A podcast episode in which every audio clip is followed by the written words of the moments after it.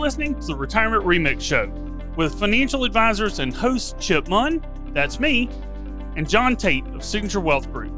Get ready for a bite sized dose of timely and actionable financial planning and retirement tips alongside remixed retirement stories from real people just like you. Listen in now to be inspired, find direction, and build your own retirement remix.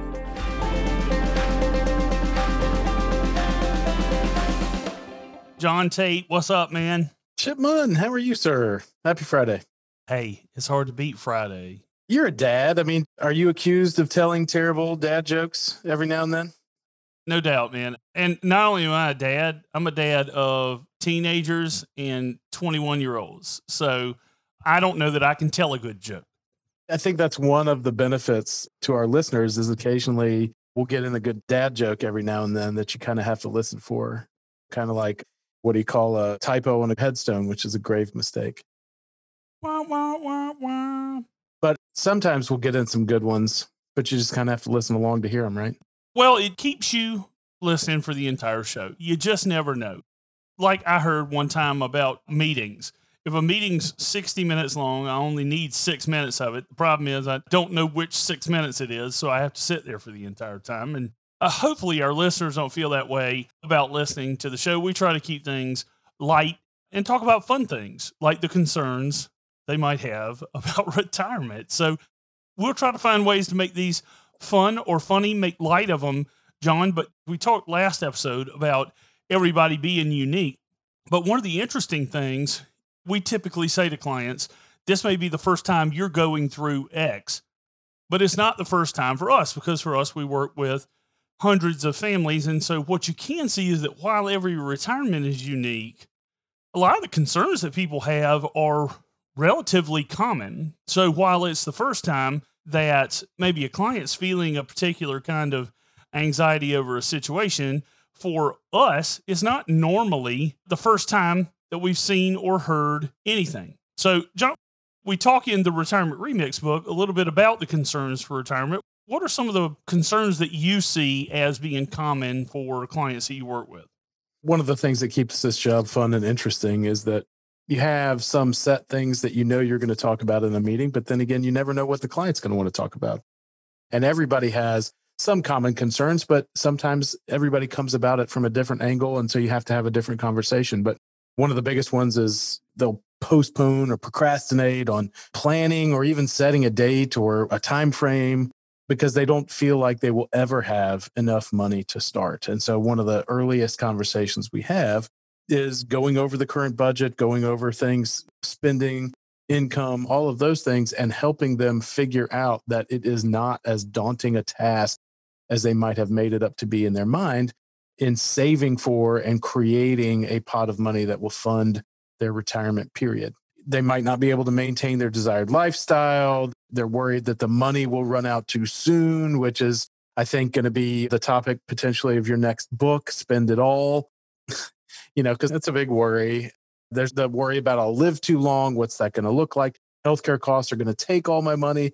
And then for those of us who are used to, like we talked about in the last episode, getting up every day and having responsibilities that other people count on us to do, people are worried that they're going to be bored, that they're not going to find enough to do in that R word period. And so all of these things kind of culminate together in putting off this decision as long as they can and getting over some of the hurdles is what we do. So what do we know, Chip, from talking to other clients and studying the books, or reading the texts that we read? What do we know?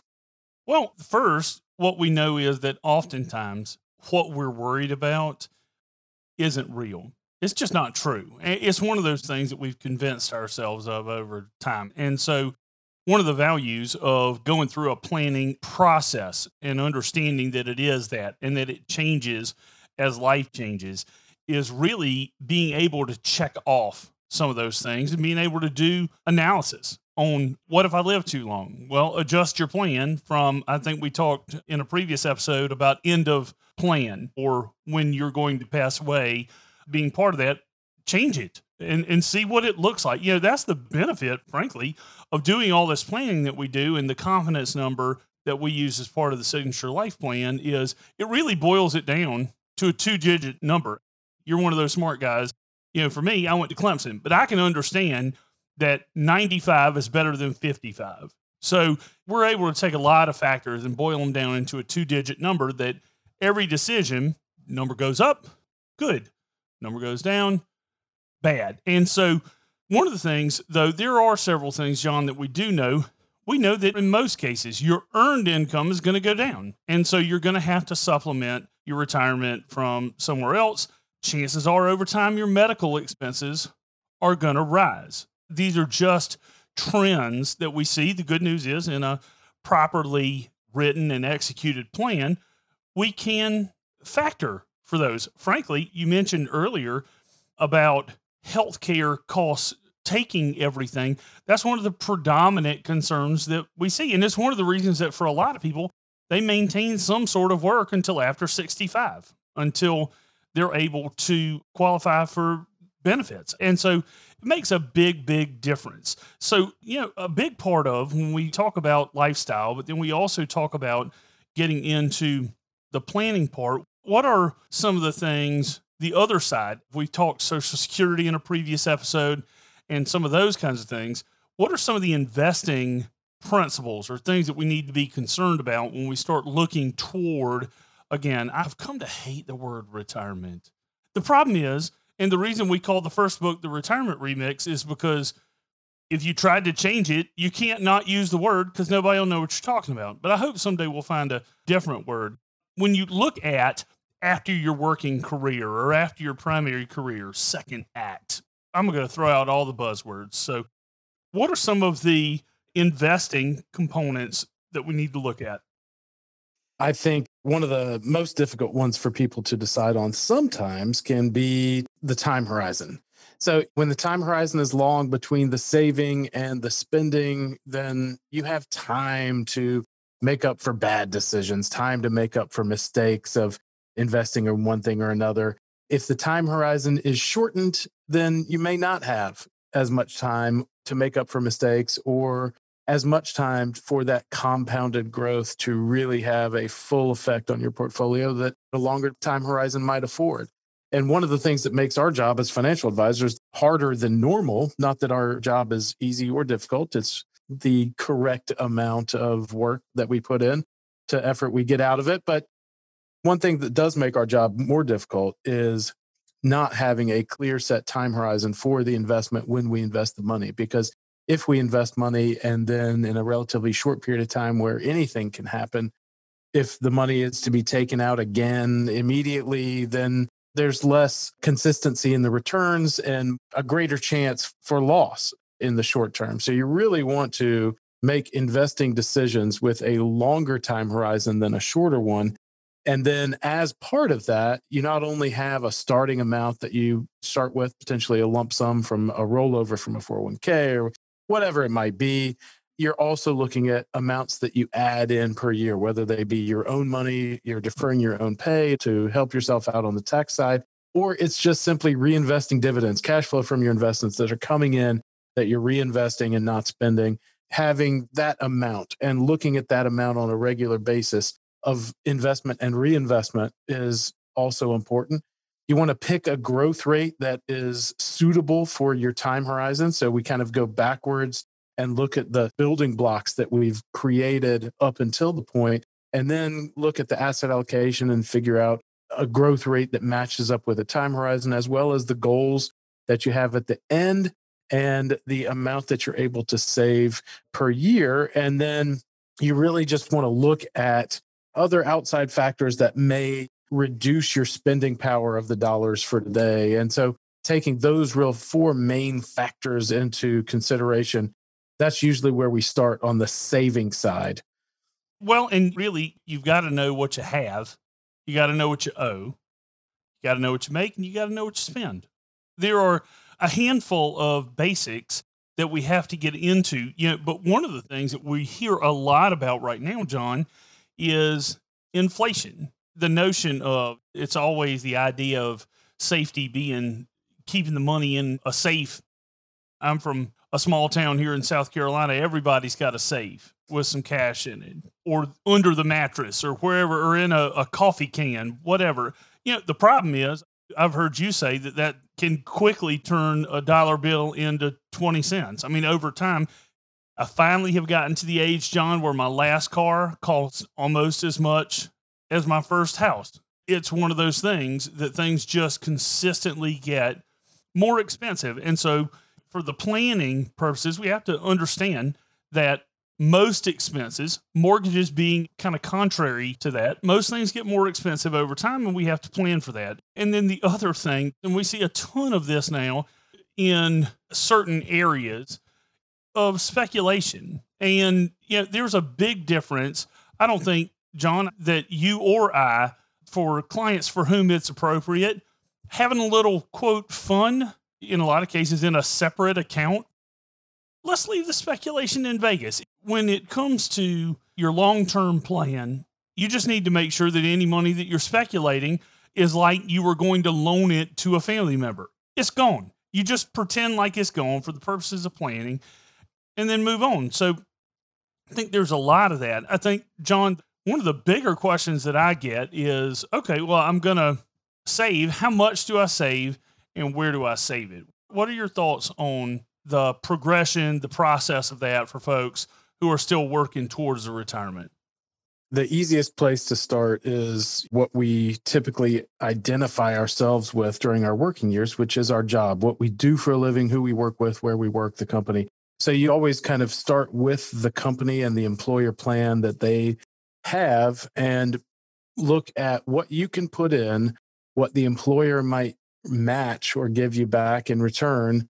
And the reason you start there is because of the match, but also because usually the employer plans allow you to defer the most of your money at once in a given year. And so you want to start there and see what those options are if your employer does not have a retirement plan, then potentially talk to Chip or I and say, Hey, I work for XYZ. They don't have a retirement plan.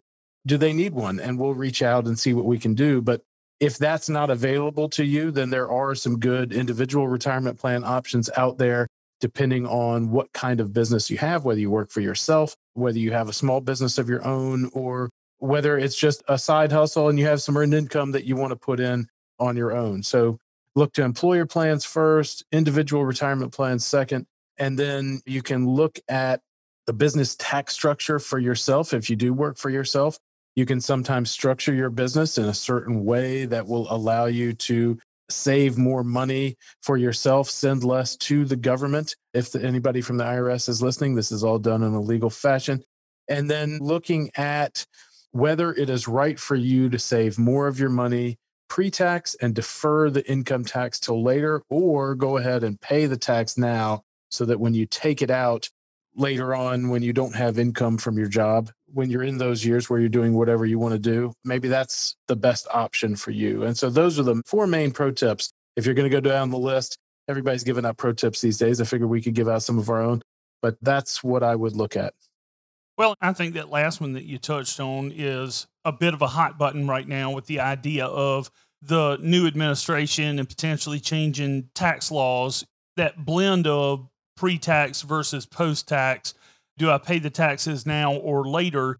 if you were looking for a reason, not that you should, you should be doing it on a regular basis to update and double check and look over your financial plan. That certainly is one of those reasons is that as some of these things change, whether it's the estate laws or the income tax laws, you want to make sure that your plan stays current. John, I have found one of the biggest things is when we get into kind of keeping our money is the risk reward of an investment mix. I think you and I both subscribe to modern portfolio theory. One of the things, though, that I will tell you that I'm not a big fan of is historically when I first got started, the biggest thing was the risk tolerance questionnaire. So you'd sit down, and we do things differently now. You grow and you learn. But in the beginning, risk tolerance drove everything. How much risk do you think you can take? And a lot of professionals still do it this way because that's kind of what they were taught. But that's like saying, How much pain do you think you can stand? And then I'm going to subject you to the maximum amount of pain that you think that you can stand. And unfortunately, when it comes to risk, and we saw this last year and we've seen it many times, is that what you think you can stand and what you can deal with in reality are often vastly different. And so, from my standpoint, John, the biggest thing is understanding acceptable risk and really getting so clear on what you want to see happen that we can dial back the amount of risk that's necessary has to do with what it is that you're trying to do, not necessarily how steel you think that your nerves are. Because again, we've seen this time last year many, many emails that were folks who just wanted to check their confidence number because big swings can do that. And if you're taking as much risk as you think that you could, I think that for us, designing a signature life plan around the notion of we need to take enough risk, but if we want to take more than that, we're going to need to come up with bigger goals to have a reason for why we're justifying those. So I think that's a big part of, of keeping the other part, John, I think is not what you make is what you spend. And, and so for a lot of people, coming up with kind of the spending plan component, I find to be one of the things that they have trouble getting their arms around at first. You know, it's different. And there's a lot of different things that go into it. But mostly what we try to help people figure out is, and I've talked about this in a previous episode, how much of your income sources are from non-stock market related sources like pension, social security, things like that. And then how much are you counting on either the stock market to give you in returns or dividend or interest payments? Is it income from investments or is it growth? And so we try to balance those two things out and help people understand not only how much they have coming in every year, whether or not those sources increase over time with inflation, whether they stay relatively static, and then how much of their annual income is covered, so to speak, by sources that have nothing to do with the stock market. And so that's part of it. And then what I like to do, because I'm not as much of a micromanager when it comes to finances that should surprise you none but i'm not as much of a micromanager so what we typically like to do is look at it as a spending speed limit and so when we go and we review the signature life plan we'll have on the screen there the cash flow model which basically goes year by year and shows income and we usually give a speed limit and the way i like to talk about it is obviously you can spend this money on whatever it is that you want to spend it on and certainly in any given year, could you spend more than the speed limit? Sure. But if you're doing it consistently every single year, spending more than the speed limit, then you are not only pulling forward the buffer that we've created for you at the end in case you live longer than your plan, but you're also running the risk of running out of money before you're ready. Which, if we have one job as a financial advisor, it's to get people to the end of their plan without running out of money. I feel like that is it. It's not, are we getting the best growth rate every single year? Are we growing your money the fastest? It is, are we doing things in a way that is responsible that will get you to the end of your plan without running out of money? And sometimes that takes some time to explain to people and help them figure out what it is that our goal is and how to match that up with theirs. But it's starting with creating a budget and reviewing the budget on a regular basis and most of our meetings what we have with clients have to do with changes in the budget and how are we going to match those changes with portfolio earnings or things like that. And it really is a big picture look at what we teach our kids, right? When I first started working with the concept of allowance, it was you don't want to run out of money before you run out of month. And it really is a bigger picture version a lifelong version of that, which is you just want to make sure. And a big part of that, and John, maybe we'll touch on this in a, another episode, is repurposing. One of the things that you said that struck me was the you can spend this amount of money on anything that you want to. And so one of the things that I find I spend some time with clients on is repurposing their spending. You know, maybe you've been paying for life insurance premiums for a long time but now your plan would suggest you don't need life insurance, but you do need long term care. And so repurposing old, whether it's insurance, whether it's any kind of expenses, don't get me wrong, we're not going through trying to get you to drop your unlimited cell phone plan and go back to two gigs of data or, or whatever it is. Because You especially can't afford to do that if you have kids on your plan. But it's one of those things that I do think there are often a lot of opportunities in some of the bigger areas. Mortgage refinance would be another example in the last couple of years where you can repurpose some of the things that you're spending money on to make sure that what you're spending, you're actually getting value out of. And we see folks who come in who haven't had a plan updated or either have never created one or who haven't had one updated in a while. They're still dealing with the 1990s couch that's burgundy, forest green, and navy blue when they really, yeah, could probably stand a little update on their color palette in terms of their finances. And so I think there's a lot that goes into that. We can get deeper into it another time. But John, I know that one last thing that you wanted to touch on one more time is the importance of, of building kind of your retirement team, the ensemble. I'm just trying to think about the time. When have you been in my house to look at my couch? Man, I wasn't trying to judge you. I was remembering the first couch I ever got as a grown up that that actually came from a store, um, you know, that didn't start with thrift, uh-huh. uh, and it was navy, burgundy, and forest green. Maybe some khaki, kind of some tan in there. So again, repurposing of old things is a big thing now on TV. There are tons of programs that can teach you how to turn a lampshade into a frisbee or or whatever. There are all kinds of things. And so I think that it's just something that for me has become easy to grasp onto as a concept for people to understand how a lot of times we have old things that we bought or invested in at some point that were really appropriate at the time. It's not like it was a bad thing. It's just that now times have changed, life has changed, and the opportunities of what's available have changed. And so it's worth taking a look at. I didn't mean to give you a trauma over your home furnishings, John, but sometimes you just have to take a look, man. Might be time to take Kristen out and upgrade some of that. I mean, I have enough worry about the deficiencies in my life. I don't need any help from you, but I'll take what I can get, you know? The last thing on the keeping side, you can save sometimes. It's easy to save with what people consider to be a minimal amount of guidance.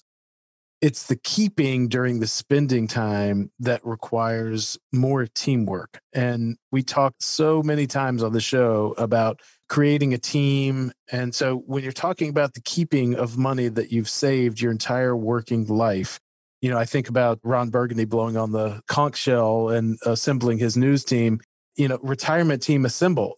So you've got your financial advisor like you and I. You've got a good insurance planner. Sometimes you and I can do the insurance planning as well. That's not really what we're talking about. What we're talking about is insurance as far as insuring your home, your car, your other assets, non investment related assets, non marketable securities, things like that.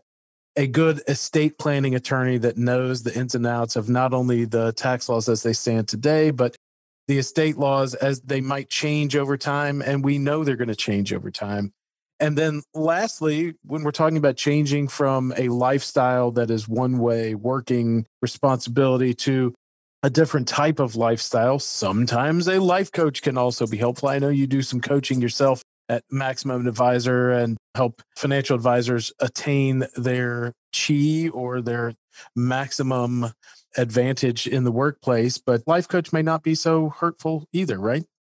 Hey, call it what you want to a life coach, a therapist, a counselor. And John, you and I function for some people in very similar roles to that. We certainly can help, but it's also, again, in these big life transitions, we're certainly not qualified professionally to do some of the work that folks need in big changes, whether it's retirement, divorce, getting married again, you know, all kinds of things. So, John, next week we're going to talk about our new book, Can I Retire Yet? And we're going to talk through some of the things in there, planning versus achieving. And I'm really looking forward next week to diving in, brother. Me too. You know, I just worry about whether or not we're going to be able to condense all the information in that book down to a 15 or 20 minute podcast. I mean, that's going to be a struggle. Well, it'd be a struggle for us to do a 15 minute podcast, if we're being honest. The good news is, folks can reach out to us and get the book. So it, we won't, we don't have to condense it all. This is true. Man, I look forward to seeing you again next week. Next Friday.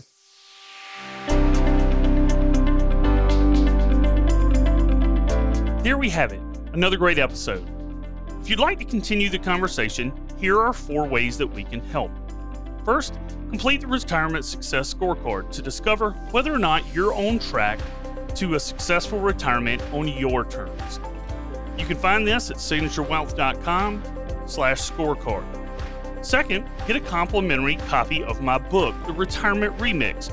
Whether you're interested in real life retirement stories and inspiration from others like you, or you want to learn more about Medicare and Social Security, it's all in there.